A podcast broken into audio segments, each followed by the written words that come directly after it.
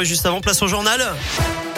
On débute avec les conditions de circulation. Et c'est difficile d'accéder au tunnel sous Fourvière en direction de Paris. Vous êtes bloqué depuis le musée des Confluences jusqu'à l'entrée du tunnel sur la 6. Trafic ralenti sont donc sur 2 à 3 km. Soyez patients. À la une, ce chiffre, près de 3300 classes fermées cette semaine à cause du Covid. Ça représente 0,63% des classes du pays. Le chiffre est stable hein, par rapport à la semaine précédente. 16 établissements, 15 écoles et un collège ont également dû renoncer à accueillir des élèves. Enfin, un peu plus d'un collège et lycée sur 10 a proposé un parcours vaccinal aux élèves. Gérald Darmanin dans la région. Aujourd'hui, le ministre de l'Intérieur attendu en Isère aujourd'hui pour un hommage aux mécaniciens décédés dans le crash d'un hélicoptère de la sécurité civile à Villard-de-Lans près de Grenoble dimanche dernier.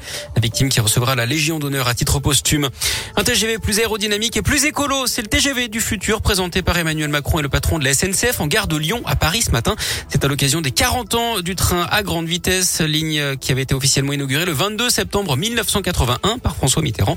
La SNCF qui devrait d'ailleurs alléger hein, ses effectifs. La compagnie prévoit 2 à 3000 suppressions de postes. Une disparition inquiétante dans l'agglomération lyonnaise. Un homme de 77 ans qui souffre d'une maladie dégénérative de type Alzheimer. Il est parti se promener dans les hauteurs de Saint-Romain en Mont-d'Or hier en début d'après-midi, à l'heure où de grosses averses se sont abattues sur le secteur. Des battues ont été organisées avec une équipe cynophile et un hélicoptère hier d'après le progrès. Elles ont repris ce matin.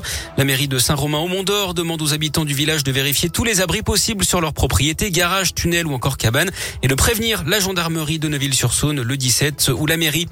Deux braqueurs toujours en fuite dans la Loire. Ils ont attaqué une bijouterie hier matin dans un centre commercial de Firmini. Attaque très brève, quelques minutes seulement pour ces deux individus encagoulés et armés. Une enquête est ouverte.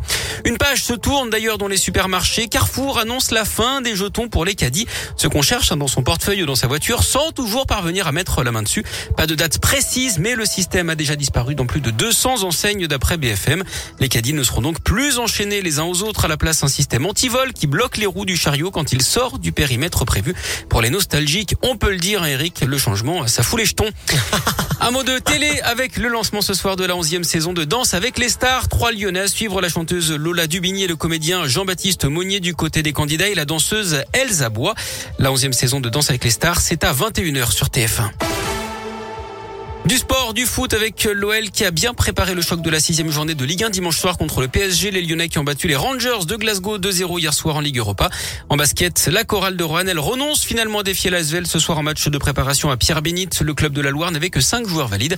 À la place, Villeurbanne affrontera le club du sud-ouest lyonnais, le Lyon SO Basket, demain à 20h à la Canopée. Et puis c'est l'événement du week-end, les journées du patrimoine. Plus d'infos et une carte interactive dans la région sur radioscoop.com et la question du jour pour nous dire si vous allez ou non y En moyenne, 12 millions de Français en profitent pour faire des visites à cette occasion.